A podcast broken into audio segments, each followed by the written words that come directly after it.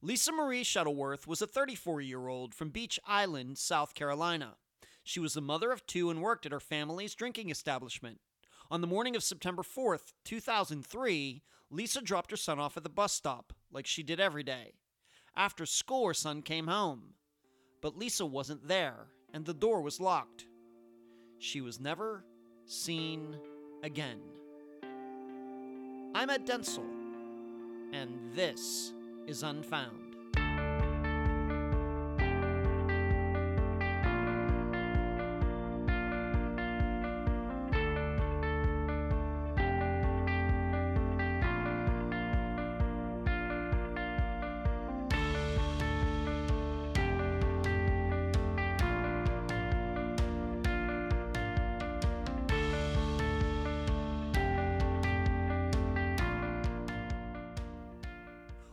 The type the beautiful man or woman, people in a position of power, that person who can seemingly make anyone laugh. There is something that draws everybody else to them, as if these kinds of human beings have a gravity all their own. Other people revolve around them like they were in some kind of orbit. People turn their heads to catch a glimpse of these magnetic specimens, and many will do just about anything to say, Hey, I know him. I know her. But on an infinitely more powerful and personal level, there is that connection between parents and their children. The first time they see each other, and the way the parents never stop looking out for and worrying about their offspring. And from the opposite perspective, at least as babies, the way they light up when their parents appear in the doorway of their bedroom every morning. In that moment, there is nothing else in the universe to these little ones. Well, in the disappearance of Lisa Shuttleworth, you're going to hear about both. On one hand, and due to both her looks and personality, Lisa had at least three men vying for her time, with one even allowing her to use his almost brand new car. On the other hand, you'll hear about how Lisa was doing the best she could for her children, and how it affected them when she disappeared. And in the end, you'll be left to wonder what happened to Lisa, the center of attention. And now a summary of the case. This is brought to you by my friend Meaghan Good's website, charleyproject.org. Lisa Shuttleworth worked for her family. She was, among other jobs, a bartender at their tavern. She was popular with a mostly male clientele. She got married and had two children. However, there were allegations of abuse, and she and her husband got divorced years before she disappeared. After this, Lisa's daughter lived with her parents while her son lived with her.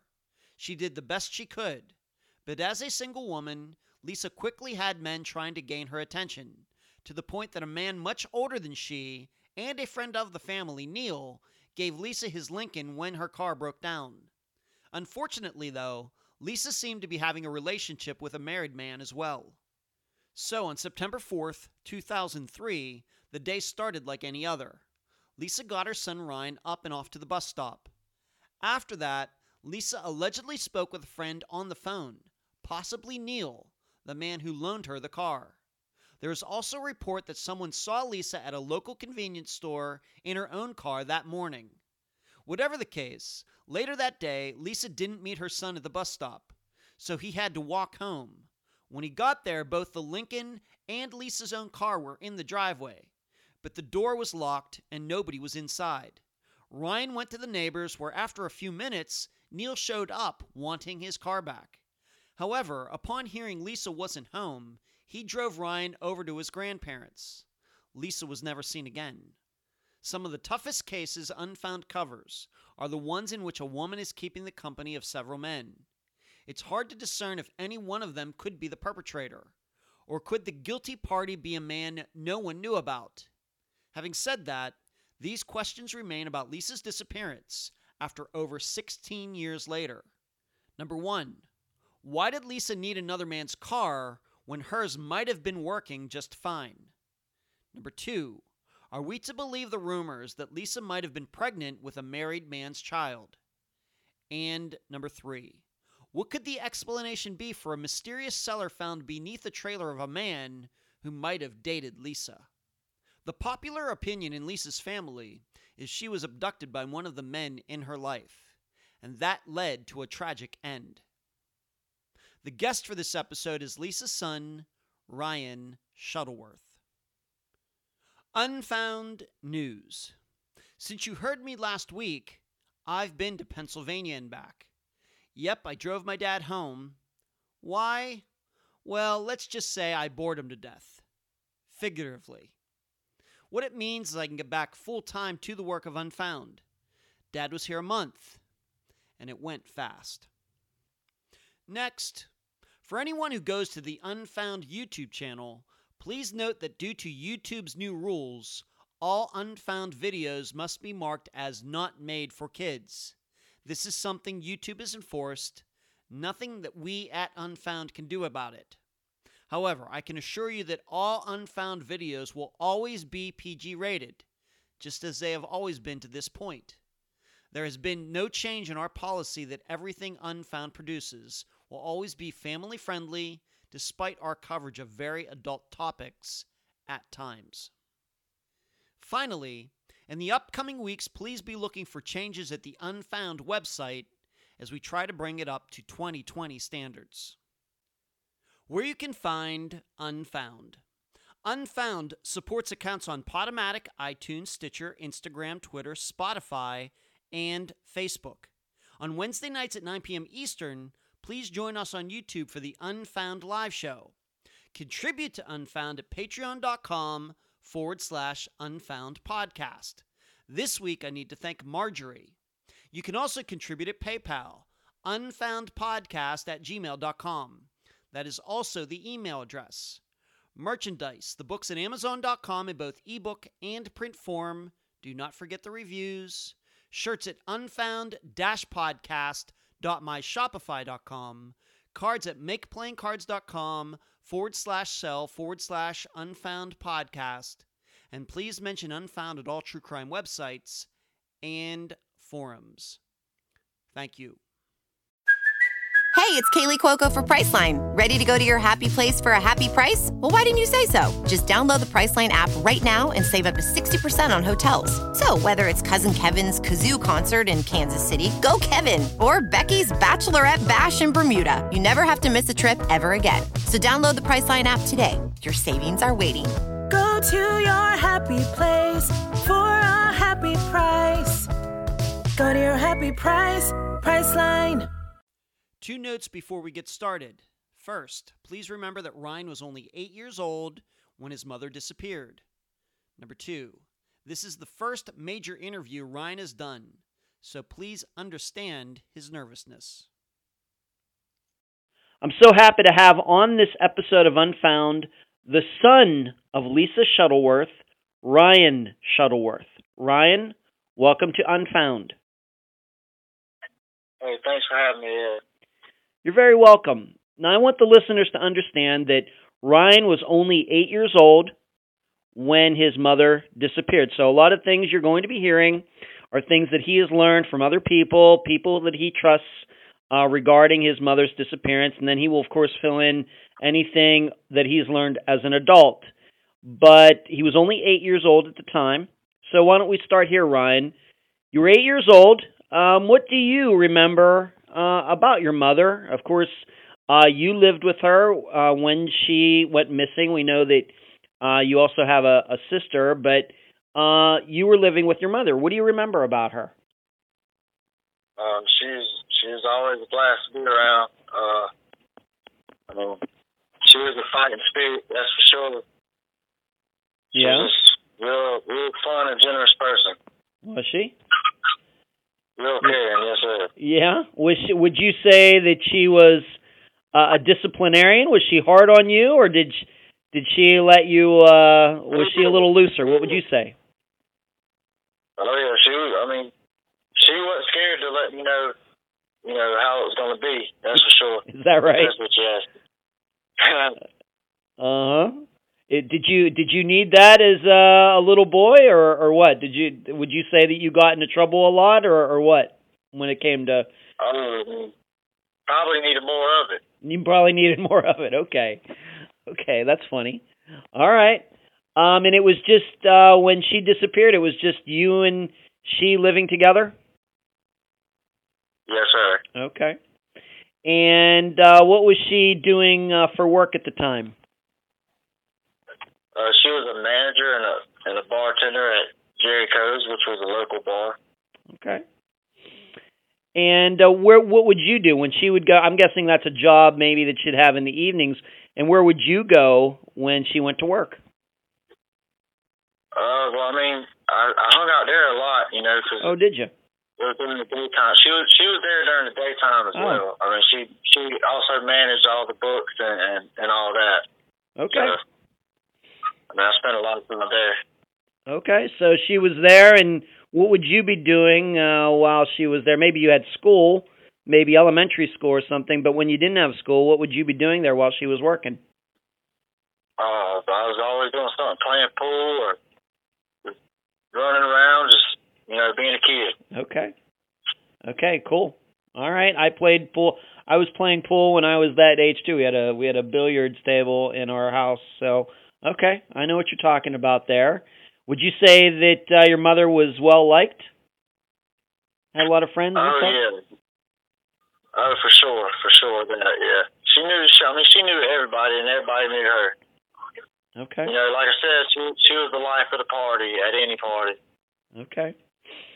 And her parents, though, did not live. Your grandparents did not live uh, too far away. Uh, how far away did they live? And did you and your mother go over there often? Did you see them often?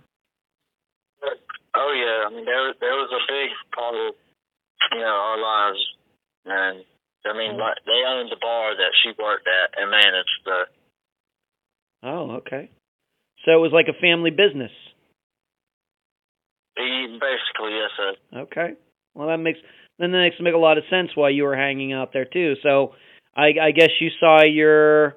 Would you say that your grand your father or grandmother spent a lot of time at the bar too, just like your mother did?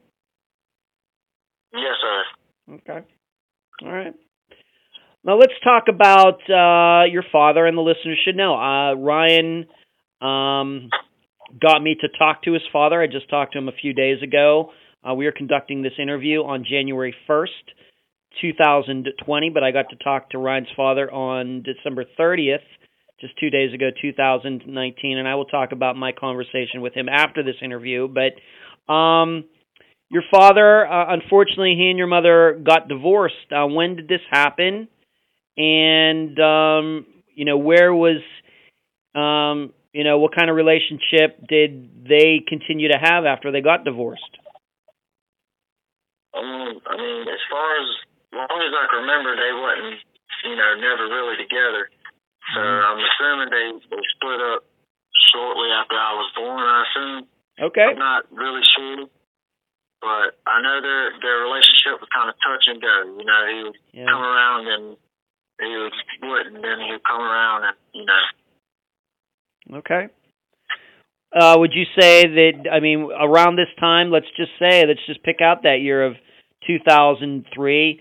Um, how many times would you say you saw your father? You know, uh, during that time, did he come around the house, or maybe just a few times, or a lot of times? Yeah, just rarely put it that way. Rarely. Okay. All right, but um, so your mother, uh, did they have any sort of custody arrangement, or did your mother really just have total custody of you, at least at the time? Yeah, she had she had full custody. Full custody. Okay. But All she didn't she didn't you can pay child support or nothing like that. She didn't Okay. she didn't take them out on child support or nothing. Okay. Um. Now you have a sister as well, correct? Yes, sir. All right. And where at around this time, let's say 2003, where was uh she's an older sister, where was she living? What was she doing? Uh, she she mostly stayed at my grandparents. Uh, she was you know six years older than me, so she was always she was in her teen early teens, so she was probably hanging out with her friends all the time, and Yeah. you know the girlfriend thing. Okay.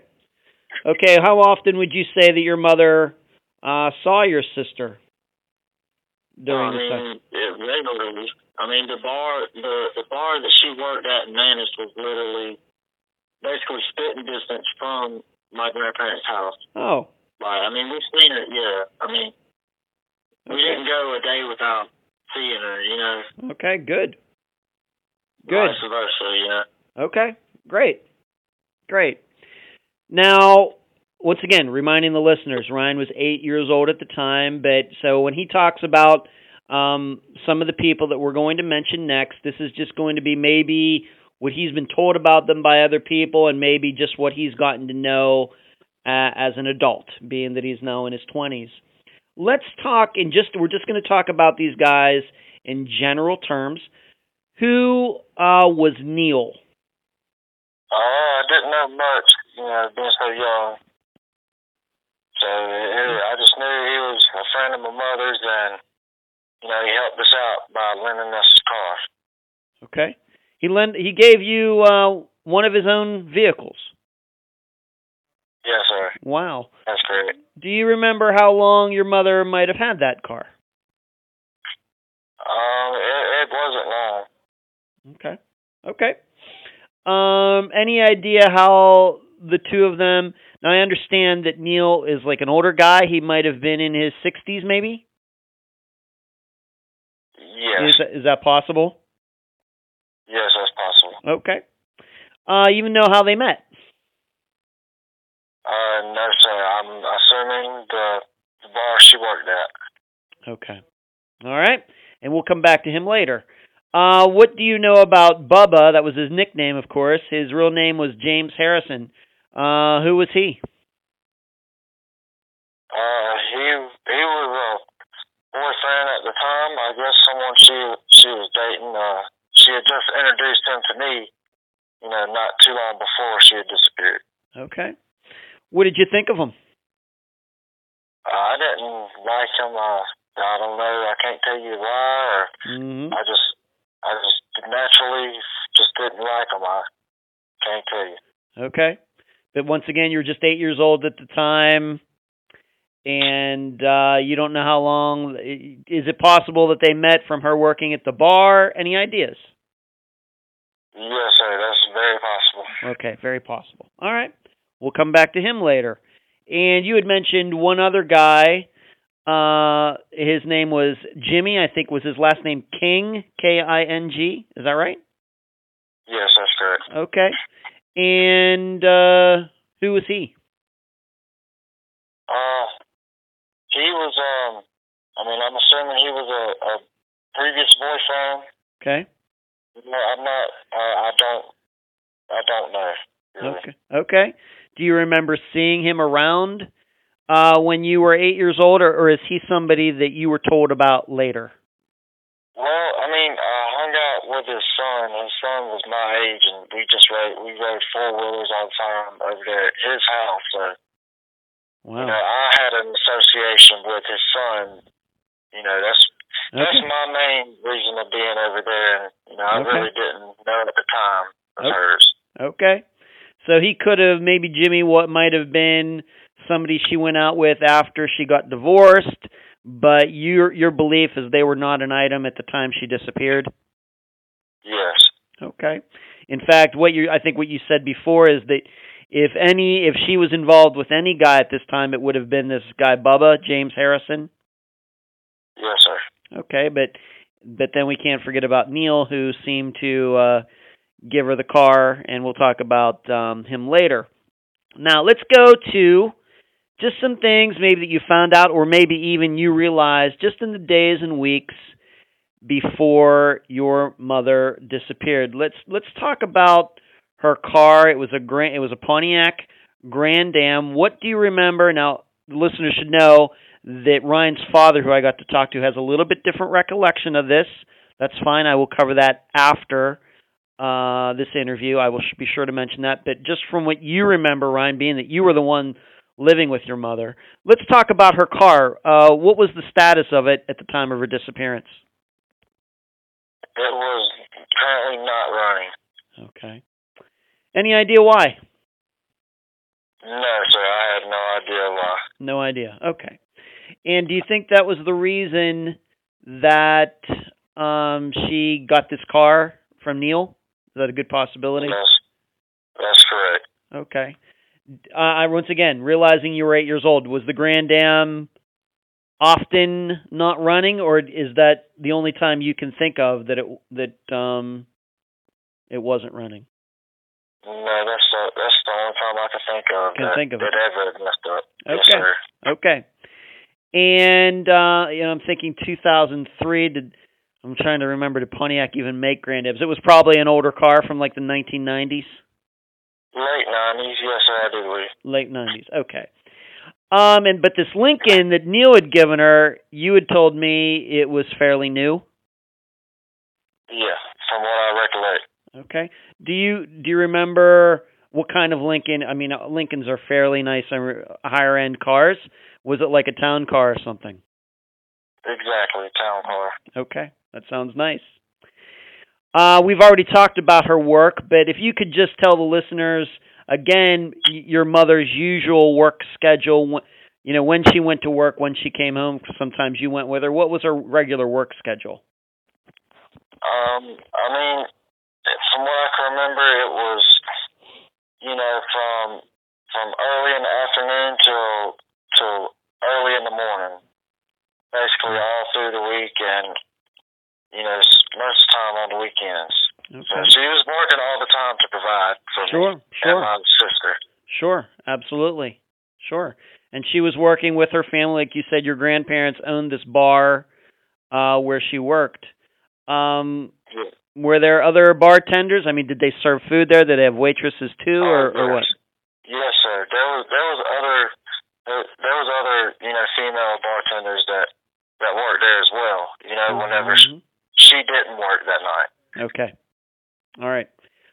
The way you think of it, uh, you've already stated that you didn't think much of uh, Bubba, or I'm just going to call him by his regular name, James Harrison.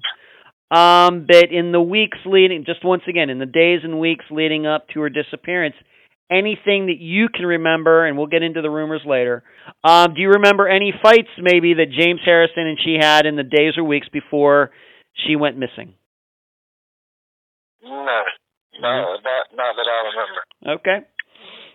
Now, um, your grandparents, of course, after um, have your grandparents after she disappeared, and I should ask, are your grandparents still alive? Yes, they are. Anything? Once again, you do not have to feel obligated to say, but if you can, anything that they've ever told you about anything going on in your mother's life in those days and weeks, you know, anything you know that was seen they thought was a problem or trouble, anything they've ever told you. Nothing at all. No. Okay. All right. So those are some of the major things going on. She she had these car problems, but Neil lent her a car. She was working. She was providing for you and your sister. She had this boyfriend that you know didn't uh, you weren't too hot on him. And uh, maybe I should ask you this: uh, Was James Harrison married? He, from what I know, yes, he was married. Okay. All right. So that that could be an issue. So let's just move up. And I know Ryan, this is uh, very difficult to talk about. Um, and you know, you should know that I've had mothers and fathers talking about their disappearance of their children uh, on the program, and I know we're just going to take this very slow.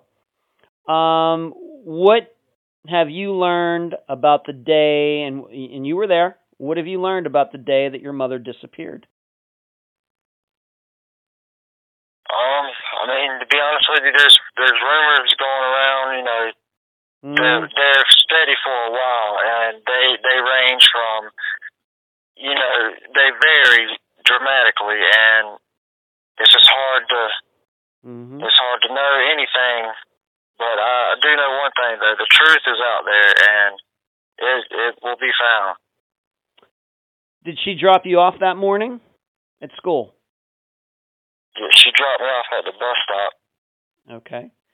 And under regular circumstances, do you know what she would usually do after she would drop you off at the bus stop? Um, I mean, I'm assuming you know regular mom stuff, clean the house, and you know Mhm. So whatever mom do. okay. All right. So your your assumption is that when after she would drop you at the bus stop, she would go home. yes, sir. Okay. Okay. And Um, so that's the assumption. And so we'll just go right to this being that that this is uh, you know, we'll get into what allegedly happened later. But so you go to school, she seemingly goes home. But then what happens later that day when you come back home from school? Tell me what you did and what you saw and where you went. Uh, well, she when she dropped me off, she told me she would uh, pick me up at the bus stop. You know, that afternoon. Well, she, when I got there, she wasn't there, so I had to walk home, and which wasn't far. Let me add. and when I got there, the door was locked, and all the cars was there. Like she, I mean, might have been inside, but she just wasn't coming through the door. So I, I knew right then that she wasn't inside. So I figured she would be right back. Okay. She was running late. Okay. So, but just to understand, the Grand Am, which was her car, was there, and the car that was Neil's was there. Yes. Yes. Okay. And and the door, the door to the the trailer house was locked. Yes, sir. Okay. So where did you go when you know, knew that you couldn't get in? Where did you go? Well, my buddy, he lived. I met him whenever I moved in the place. He lived directly diagonal to us. So, and and same grade as well. So he also got off at the bus stop with me. So I just walked over to his house with him. Okay. And di what did you do when you get there? Did you try calling into your the house, or did you try calling your grandparents? What did you do? No, I don't. I don't think so. I think I just, uh, you know, thought she was running late and was waiting on her to get there. Okay. Now, you, 'Cause she, pl- please. I was, I, I was just trying to add because she, she was always there for me, and and you know, for her kids, and she was a very, very responsible and independent woman. Okay. So you're at your friend's, uh, the neighbor's place. Now, what you told me at some point, maybe unexpectedly, did Neil show up? Yes, that's correct. Okay, and and um, did you did he go over to that house, or did you walk out to see him?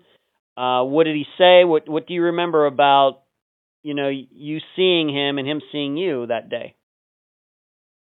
Well, I, I walked up to greet him because he, was, you know, he was an older gentleman, and and of course, you know, I thought maybe, well, my mom could be with him. Sure. So I walked, I walked over from my friend's house street, and know, he he he had a stroke, so he couldn't talk. Well, he ends up taking me to my grandparents' house, which was in the neighboring, you know, town. I say about fifteen miles or so, maybe. Okay. All right, and and do you remember that uh, drive? Do you remember him ever saying, "Where's your mother?" Or you asking him? Do you remember anything about that car ride? Um, no, sir, not particularly. I mean, he was he was a you know older man, and he he couldn't talk, so Right. I Right. just I, I I mean I really can't recall how you know I told him or, or he told me where he was taking me. I re- I can't remember. Okay. Maybe uh, he wrote it down or just, just something. We just you just don't remember. And once again, you're eight years old. Most of what I experienced when I'm eight years old, I don't remember either. Um, but what's clear though is just to just to be clear about this, he never did say, uh, you know, he knew where your mother is or anything like that. No, sir, not that I. I mean, Okay. no, sir. Okay. Um, where was your sister uh this day? This day. Uh, I mean, she went to school as well, and she rode home with a friend uh, to a friend's home, house with her, which she lived down the street, maybe about a mile in the same neighborhood. Actually, I mean, Okay. And when you when Neil dropped you off at your grandparents' house, uh, do you remember your grandparents asking you any questions? Did they ask? I mean, once again, Neil didn't talk, but maybe he could write something down. Do you remember them having inter- any interactions with Neil at all? Just your what your memory is. Um, I remember there was there was some kind of argument because he wanted the key to his car. If, if Oh, yeah, if I, I mean I I don't know why he needed it right then or, or, or details, but okay. Do you do you happen to remember? I mean, I'm guessing he eventually got his car back, but do you have any recollection on how fast he got his car back? Did it sit out in front of the house for a while? Do you even remember? um, from what I know, he call he had to call somebody to come make a key for it so he could hmm take it back to his house. That would that would make sense. So what you're saying is, uh, if I could just read into this a little bit, what you're saying is, at some point, and we'll get into that in a second, but the keys for the car were never found. That's correct. Okay, thank you. Uh, who was? Uh, w- I'm sure your grandparents at that time took, you know, took everything over. Uh, did they call the the uh, police? Did they go over there themselves? You know, maybe they had a key to your mother's place to go in there. Uh, what did your grandparents do? Yes, well, he had a key. My grandfather, which is her dad, Yeah. and we went straight. We went straight over there, and you know they checked it out, and I just remember them walking around, and I didn't really look for much or do much. You know, I just didn't know really what to think or what was going on, mm-hmm. the Right. severity of the situation. Sure. I didn't move. Right. This. I mean, you're eight years old. You, at this point in your life, did not know these things happen. You know, as most eight-year-olds don't. Um, you know, unless they've really grown up in a really uh, bad part of the world. So, okay. So, um, when was the police report filed? Like the next day? Yes, as soon as possible. I, I remember, I remember my grandparents, my grandma calling, and they telling her she has to wait a few more hours because Mm, it's policy you have to wait 24 hours to report someone missing. But we knew whenever she wasn't there for for me after school, that was that was totally not like her. You know, I mean, it just we knew Mm. right then, something was up. and our parents knew. Yeah. Mean, Yeah, something's something- not right. Right. And I'm sure being that you were eight years old, they were saying things to each other and thinking things that they never told you. I'm sure. Correct. You know, I'm sure you they told you go in the other room and then they would shut the door and maybe talk about it amongst themselves, which is Oh What- yes. yeah, what's the- you know, Still what- to this day. yeah, of course. That may be. And and I would understand that, but that's, you know, what adults do. Of course. Okay. So, once again, I realize you're 8 years old. Um so we'll talk about the police a little bit later what you've learned maybe as an adult. But uh, they get the report and uh do you know if they talk to any of these guys? Did they go and talk to Neil? Did they talk to James Harrison? Frankly, did they talk to your father? Did they talk to Jimmy? You know, if you learned anything about that. Mm, no, I haven't. Okay. I mean, I had. You you said the police. Yeah, the police. Did they do Oh, at least? Yes, sir. Yeah, go ahead. Did they did they talk to the police or anything, or did they talk to these guys, finding out what their alibis were, anything like that? From what I know, from what my father told me and Mm. my grandparents, um, they they have they question everybody. Mm-hmm. Okay. Okay, uh, that's but there was no sign. Uh, so let's just move on to this. Um, let's move on to uh, the house itself. You said that you, uh, your grandparents had a key. They went over there. Uh, what did what did they find when they went in the place? Place were there any signs of violence? Was anything missing? Anything like that? Anything of note? No, sir. Nothing was really out of place. I mean, everything seemed fine, as if you know she was left out and was coming right back. Now I've read that there was something something about a teapot on the stove or, or something. Maybe you can explain that a little better. Yeah, there there was a teapot. Uh, uh there was a pot of you know tea on the stove where she had boiled it, and I guess right time it it got done boiling, you know, her unexpected or expected guest okay. comes up and she puts a you know she turns the burner off and puts a napkin over it so she could, you know, make it in a minute or Mhm. later.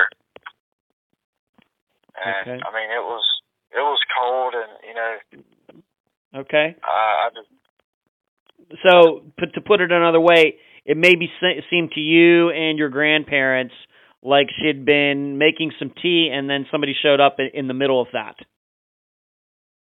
yes, Okay. All right. But as far as you know to this day, anything stolen from your mother's place, anything broken, anything like that? As far as you know. Mm, mm as far as I know, no clothes was gone, nothing. I mean, there was mm-hmm. nothing gone except her, the clothes that she was wearing, which was most likely her pajamas, because, like I said, none of her clothes was was burned about or nothing like that, mm-hmm. and her purse, her purse was never found. Her purse. All right. And maybe you can maybe we'll try to clear something up right now. I've read some reports that her purse was gone, but her driver's license and social security card were left behind. Did you do you remember that? Do you do you think that's true or or what? Um, as far as I know, that's not true, but I don't know for sure. Okay. That would be odd that she would take her purse, but the license and and and that would be left out of it. I'm not I'm not sure what really what to make. I'd, I'd have to really think about that to try to make uh, logical sense of that. So I I don't know what to. Uh, it's to me. It's more noteworthy that uh, the tea, you know, seemed to be left undone. You know, that's more noteworthy to me than the the purse stuff. Okay. Now we're gonna get now the listeners the listeners should know that we're going to get into probably what is the most the biggest discrepancy. You know, there's a couple different stories out there, and we'll try Ryan and I'll try to go through them as best we can, but they are two uh, certainly different stories. Um, was your mother seen at a local convenience store slash gas station uh, that morning? Let's say after she dropped you off at the bus stop. Uh, as far as I know, police reports say that she was seen by a security camera of the gas, the said gas station that morning, getting ga- at the gas pump, sitting there, and she went inside and got a newspaper, and come back out and sat there and and read a couple of pages, and then took off back the direction which she came. Okay. Now, the key to this is with the the the um, listeners might remember you said that her Grand Am wasn't running at the time, whereas it, is it possible that somebody said she was that video shows she was driving the Grand Am? Is is that correct? Uh, I mean, I'm assuming she would have to be driving the one that she was lended by Neil. Yeah. Okay. I would I would I would sure. I would I would assume that as well, being that the other car wasn't running. So that's one story that she was seen on this video. The police somehow got this video and it showed her on there by herself going back out to the car. But there's another story though that is out there that she was seen by somebody she knew and that she was actually in the Grand Am. Have you heard this story? No, I have not. Okay. All right. Because that is that's a kind of a different story uh, that is out there, but it would make more sense to me, Ryan, uh, is the story that you tell that she was seen on video driving the Lincoln. However, there is this other story out there that instead it was not on a video, but somebody came forward, a person who knew her, to say, "Oh yeah, I saw her." You know, in the Grand Am, which would be a little hard to believe, being that the Grand Am wasn't running. Now, another part of this regarding her possibly, and once again, we don't know this for sure, but the allegedly she was at this pit stop, but allegedly, in the, the this is uh, public information that she could have made a phone call while she was out that morning. First of all, did your mother have a cell phone? No, she did not. Okay. So, have you um, ever, once again, uh, in knowing what you know about your mother's disappearance, do you know anything about this alleged phone call that she might have made? Um, uh, as far as I know, my sister said that she called. She talked to her that morning on the phone, and said that she was going to pick her up. That's the only phone call I know she made for sure. Okay. Because uh, there is uh, once again, I don't, I don't know if I don't know how we would know this. I don't know how this would even get out. But did allegedly she called a friend around 10 a.m. Is it possible she could have made that phone call from home? Did you have a phone at home? Yes, we had a home phone. Okay. And but you don't know if there even was a call. You don't know who she could have called. No, sir. Okay. All right, so we don't know much about that. Okay. Um let's talk about some of these uh guys that we've already mentioned starting with um your starting with Bubba. Uh have you ever heard what his alibi uh, might have been for that morning? Uh, I have no idea. No idea. Okay. Now, as I asked you before, I ask you again: Was he married? Yes, as far as I know, he was married. Okay. Uh, now, as uh, maybe some of the a lot of the listeners are going to suspect, have you heard a roomy, rumor over the years once you became an adult that, and this is something that uh, I will mention uh, in my, you know, the discussion that I had with your dad, that she might have been pregnant. Yes, that's correct. That that was just a rumor, though. Yeah, again, about to say again. I say the the rumors were were far and wide. Yeah. So Yeah. Okay. Yeah, they usually are. Um, but to your knowledge, though, as far as your grandparents know, knew, you knew, your sister knew, your mother never said anything to any of you about being pregnant. no, he said nothing. Okay. Is James Harrison still alive, Ryan? Yes, he's still living. Still living? Okay. Uh, do you know over the years, has he ever made any public comments about, has he even acknowledged knowing your mother? Did he ever offer an opinion on what could have happened to her? Um, I mean, as far as I know, he said he didn't know nothing, and that's all I know. He said. Okay. Okay. And I'm guessing that nobody, I mean, we should just state this. To your knowledge, even though, as you stated, this neighbor was like catty corner or diagonal across from where you lived, no, they, your neighbors didn't see anybody pull up to your house that morning while you were at school. That's correct. That's correct. Okay. Please, Ryan, if you could just speak up just a little bit. Okay? Just speak up a little bit. Okay? Uh next we'll talk about Jimmy. Uh in the in the weeks maybe before she disappeared, did you ever see Jimmy? Do you remember Jimmy uh being over at your place? Did your mother ever mention him? Anything like that? Oh well, I don't really remember him being at my place, but Okay. like I said, I hung out with his son, so I, mostly I went to his his house. Okay. And this this house was like not even it, it was not the next house beside the bar where my mother was working, but Okay. the next house after that. Okay. Li- Literally right there. Okay. So, do you have any idea of what his alibi could have been for that morning? No, sir, I do not. No. All right. And he is not with us anymore. He died several years ago. Correct. Okay. All right. So, not sure what to make of him. Um, let's talk about Neil a little bit. Being that um, you did see him that day, he did drive you over to your grandparents' place. Um, even though I know he couldn't talk, did did you ever uh, have an opportunity to have a conversation with him about your mother No, sir. a- after that? No, No. never got the opportunity. Okay. So he is, and he is deceased as well. Yeah. Okay. did. Okay. Um, your father. I just wanted to check something with you. Uh, do you believe that Neil was friends with your grandparents? Um, I I do believe my grandfather may have knew Neil, hmm but far as friends, I I, I don't know. I, maybe acquaintances. Okay. Um, Okay. Is it possible that your mother was having a relationship with Neil, even though she was much younger than he was?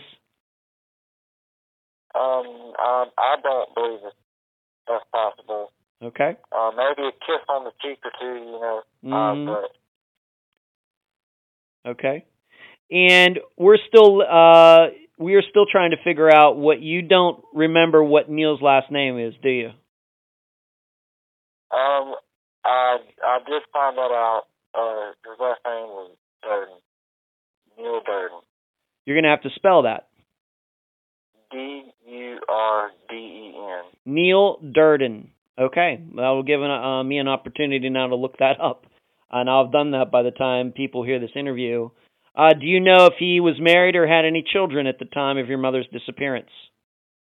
Um, I knew nothing about you know him personally or or where he came from or no one or. Uh, he was just a basically a stranger to me. Okay. Okay, but he but he had given your mother that car and once again it would make sense because her car wasn't running. But I'm guessing some other people might look at it as uh you know you know they were an item and he was just giving her a car to you know because he was his girlfriend, but you don't know anything about that. I mean, he might have thought she was his Mhm. girlfriend. Right. That's a good point. Very good point. Now, probably the, the strangest part of this i are the pictures that you sent me. Now, you're going to have to explain uh, how this all happened and what these pictures are. What these pictures of this basement or cellar or whatever you want to call it. Why don't you tell the listeners how this all happened? Okay, well, Just make sure, uh, Tyler, just ma- or Ryan, just make sure that uh, you're speaking up. All right, just okay, all right. Please be a little louder, and that'll be better for me when I edit this. Thank you. okay. Well, to start it off, they he was married. This Jimmy King guy was married, and where him and his wife lived was a trailer right there in Clearwater, which is you know our hometown. And this trailer, after they was divorced, his wife lived there for four years after my mother went missing. So that's after the year 2002. Okay. All right. Well, Jimmy moved out. You know, like I said, she she stayed there. All right. Well, they they sell the place. You know, whatever happens, my dad ends up getting the place from his friend that that got the place from from some old lady dying. Gave it to him. Well, then then the guy dies and leaves it to my dad. Okay. Well, I I eventually go back over because, like I said before, I've always hung out with Jimmy's kid. He's my age, and I've hung out with him there at that that specific trailer. Okay. Yeah. Well, when my dad moves in there, we discovered there's like a homemade, like bomb shelter, like dungeon bunker looking thing, and it's it's equipped with like shot light inside of it, uh, metal frame, like bed type looking, made out of metal grate, um, and a weird yellow rope in there. And and the pictures you were seeing is is what I do believe to be, you know, um, coagulated blood. Blood on the walls. I mean, there's, there, I called Aiken County and they come. They they wouldn't even look in the hole. They they got my they got my father to go down in there and take some pictures of it. And and the phone he had wasn't even as good. The pictures I took was taken later that day because Hmm. I was outraged how they wouldn't even go down there and investigate it. Mm-hmm. and and you could clearly see in them pictures that there's a back outprint like of somebody's body clearly leaning up against that wall. And and I took a several pictures, two at least two pictures of actual rust because that's what the cops said it was and brushed it off and, and wouldn't even go look at it personally. And you you could clearly Mm. see the difference in the in the two. Rust don't come out of brick walls. Rust comes off of metal on the brick wall. But if Right. there's no metal right there, how is there going to be rust out there? Does this place, in your opinion, uh, does this place look like something that was dug by hand? Um, in my opinion, this is this is a professionally built. This guy this guy knew what he was doing. Okay. this this is a two layer. It's a two. It's a two step. Like you go down one level, and then you got to climb down another level, and and the bottom of this this tank looking thing, dungeon, whatever you want to call it, is is like a drain. It's all it's all um. How can I say? Float into one one square drainage looking thing. Okay. And how how big would you say it is? I mean, how how how big is it from floor to ceiling? How big is it like width and length, feet and Uh, feet? it's, it's it's about it's about eight by eight, maybe a little more. Uh-huh. Um, and and how tall the ceiling is is pretty tall. Like I said, it has a hanging, homemade, like metal grate bed. That's the only way because it, it has separate shelving over to the right of it, but there was a metal grate like bed Mm, also, and it, and it's hanging from the ceiling, so it, it has Mm. pretty high ceiling. okay. These pictures that you sent me, Ryan, when were those pictures taken? Um, those pictures was taken. Probably, I'd have to say, maybe five months ago. Oh, very very recently. Yes, yes, Oh, very recently. I, I, yes, I just discovered it very recently. Okay. And this is a trailer that Jimmy King used to live in. That's correct. Wow. Do you believe he was living in there at the time of your mother's disappearance? Um, he was not, but I know for a fact his his ex-wife was, and his son. Okay. You know, he had, he had access to the house anytime he wanted. Four years after, you know, Yeah. Yeah. Sure.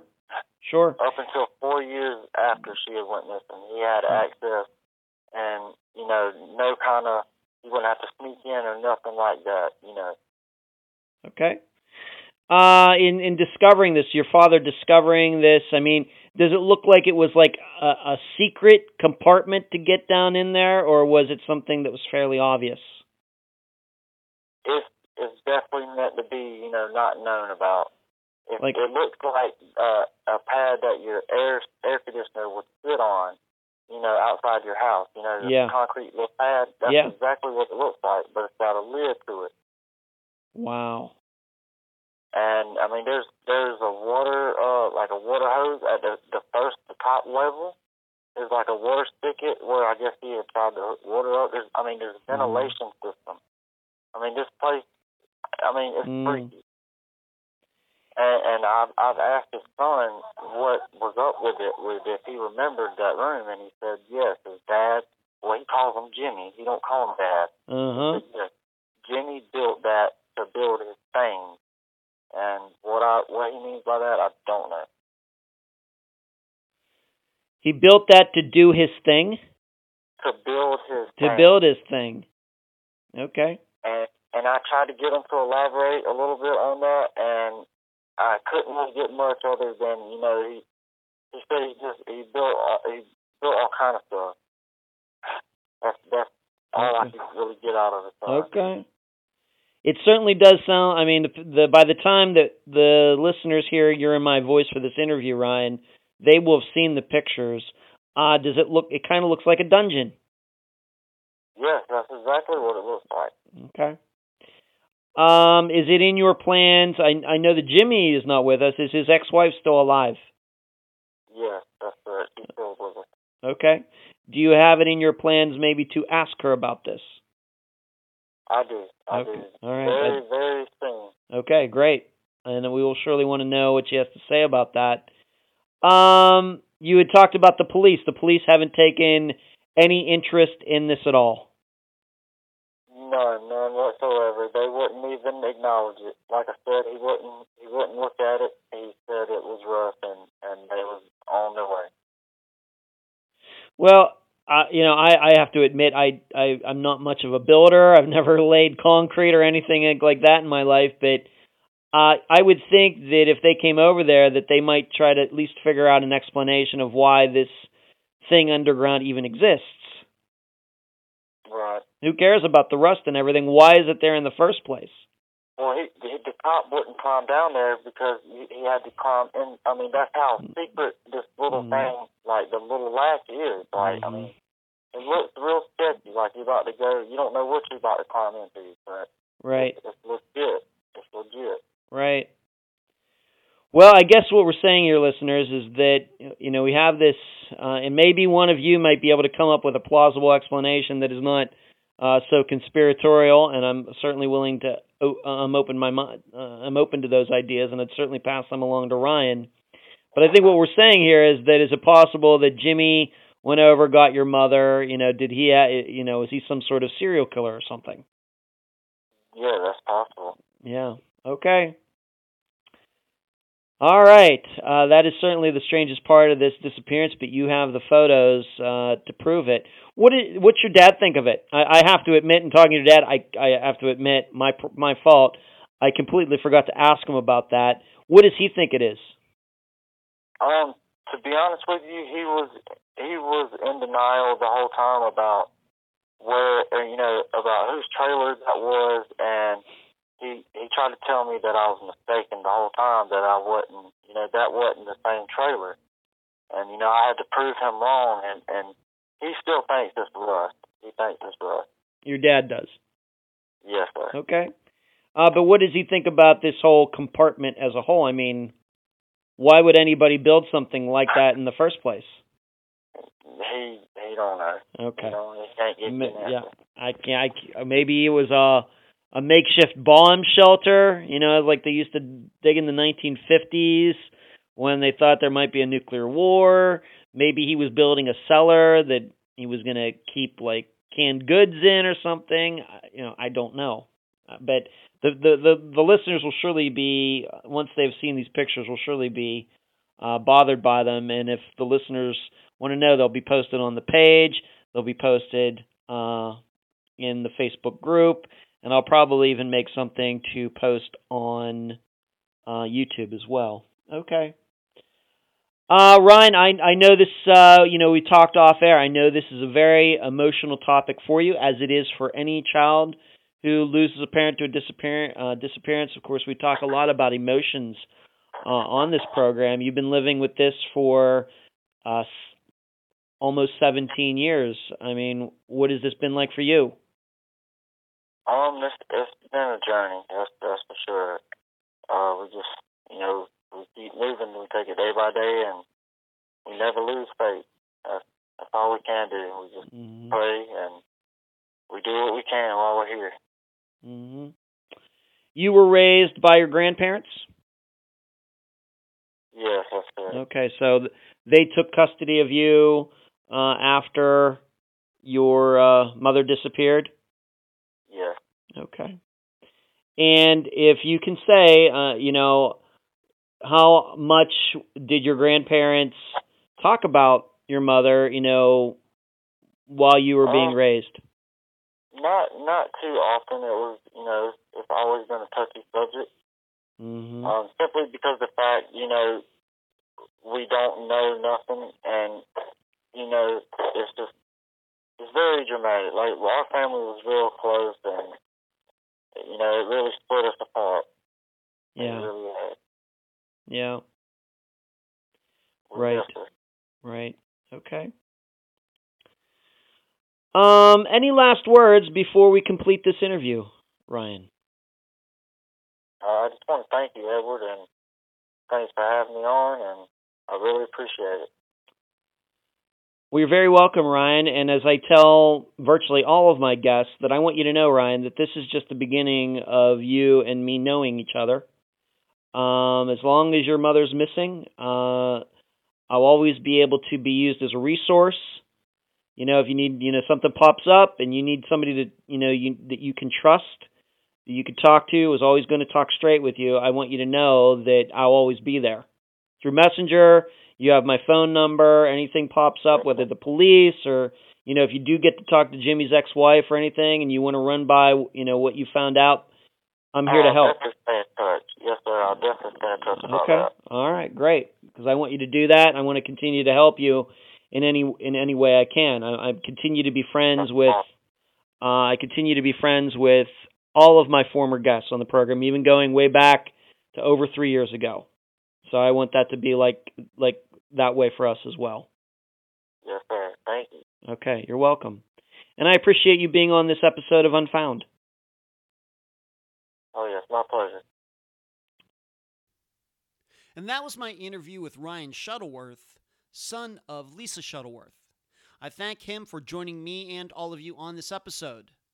I also deeply respect him for showing the courage to talk about his mother's disappearance for the first time. Ryan arranged for me to talk to his father, Lisa's ex husband. I talked to him knowing that all these years later he is still considered a person of interest in Lisa's disappearance, like any ex husband would be. Here are my notes from that conversation in no particular order. Ryan's father's name is JT, and in talking to him, probably the biggest discrepancy between what Ryan said and how JT remembers it is JT says that the Grand Am that would be Lisa's car was actually in running condition. It was not broken down like Ryan said in the interview. JT said that he had the Grand Am maybe a month before, maybe more than that, and he had it towed back to Lisa's, not because it wasn't in running condition, but the way he put it to me is if he would have driven it back to her, then he would have had to have seen her, and he didn't want to see her. So he got somebody to tow it to her house. That's what he said. But he insists, as far as his knowledge goes, is that the Grand Am was running at the time of his disappearance, a time of Lisa's disappearance. So it brings into question what is actually the truth. Maybe some of you will be more likely to believe Ryan, being that he was around his mother every day, and whereas JT was not. There could have been something that happened to the car between the time that JT returned it to Lisa and her going missing. We have to be, I think, open to that but it is a discrepancy uh, that I thought all of you should know about. It certainly then brings into question if the car was running, why would Lisa get another car from Neil? Um, you'll have to figure that out for yourself. I did ask JT who his top three choices would be in the disappearance of Lisa. His first choice is Bubba, also known as James Harrison. His second choice is Neil. And then his third choice is a random person. Um, what he told me about Neil, uh, we now know Neil's last name. It's Durden, D U R D E N. I did not know that last name at the time. I I talked to JT. Neil owned a carpet cleaning business. He was a friend of Lisa's parents.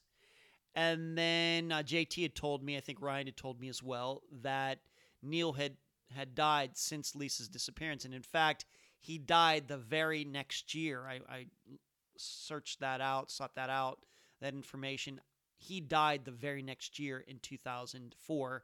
You will remember that Ryan said that he had had a stroke at some point before Lisa's disappearance, so he might have been in uh, poor health um, uh, at that time. And so it's maybe not a surprise that he died uh, a year later. Uh, I asked JT, I asked him about his alibi for the time of Lisa's disappearance, of course, roughly mid morning to the afternoon of September 4th. And JT admits that he doesn't have a very good one. He says his alibi is that he was home asleep. Uh, JT says that Neil, it was not a situation the way JT remembers it, the way he thought about it. Uh, of course, we have to remember that JT is Lisa's ex husband. His opinion is that uh, Neil wasn't just being nice and giving that car to Lisa. Uh, JT happened to think that Lisa uh, Neil was Lisa's sugar daddy. That's the way he put it. Uh, JT could think of no reason why Lisa would have been sitting at the pit stop that day if she was reading a book or just sitting there in her car, in Neil's car. Uh, he can think of uh, no good reason for that. But as I've already stated, these two were not really keeping in contact with each other at in, in the weeks, days and weeks uh, before her disappearance. JT did bring up another guy. His name was Ron. He forgets his last name. Uh, he was a guy that JT believed used to go to the bar uh, where Lisa worked. Uh, JT called him a nice guy, but kind of a boring guy, and that he drove a Corvette. Um, JT says that he did take a lie detector test regarding Lisa's disappearance, and he just outright told me he never saw the results of his lie detector test, but he did tell me that the police told him that he failed it. I don't know what to think of that. I could certainly see, at least back at the time, maybe the police were telling him that he failed it to try to convince him to talk more, especially if they thought that he was the one that caused Lisa's disappearance. It very well could be that JT completely passed it, and the police were telling him he lied, uh, failed it just to get more information out of him to try to. So I just don't know about that. But JT was up front and saying that he was told that he failed it. Um, JT says that Bubba, once again, James Harrison, allegedly held a gun to another woman's head. At some point, I do not have it in my notes whether that was before or after Lisa's disappearance. The way JT remembers it, uh, of course, Ryan talked about in the interview how Neil came over that day after Ryan had gotten home, and Ryan said that Neil wanted to get his car back. The way JT put it, the way he understood it, is that Neil came over that day and he wanted everything, not just the car. So I take that to mean that the car was not the only thing that Neil gave Lisa. That's how I would interpret that. I don't know if he gave her jewelry. I don't know if he gave her clothes. I don't know if he gave her a, a, big TV. Did flat screen start at that time? I can't remember. You know, other things, computer, I don't know. But uh, the way uh, JT remembers it, it was not just the car, the Lincoln that Neil wanted. So I will get to that later in my summation, but I want you to remember that. And but JT also says that he does not believe that Lisa ever dated Jimmy, this Jimmy King that was mentioned in the interview.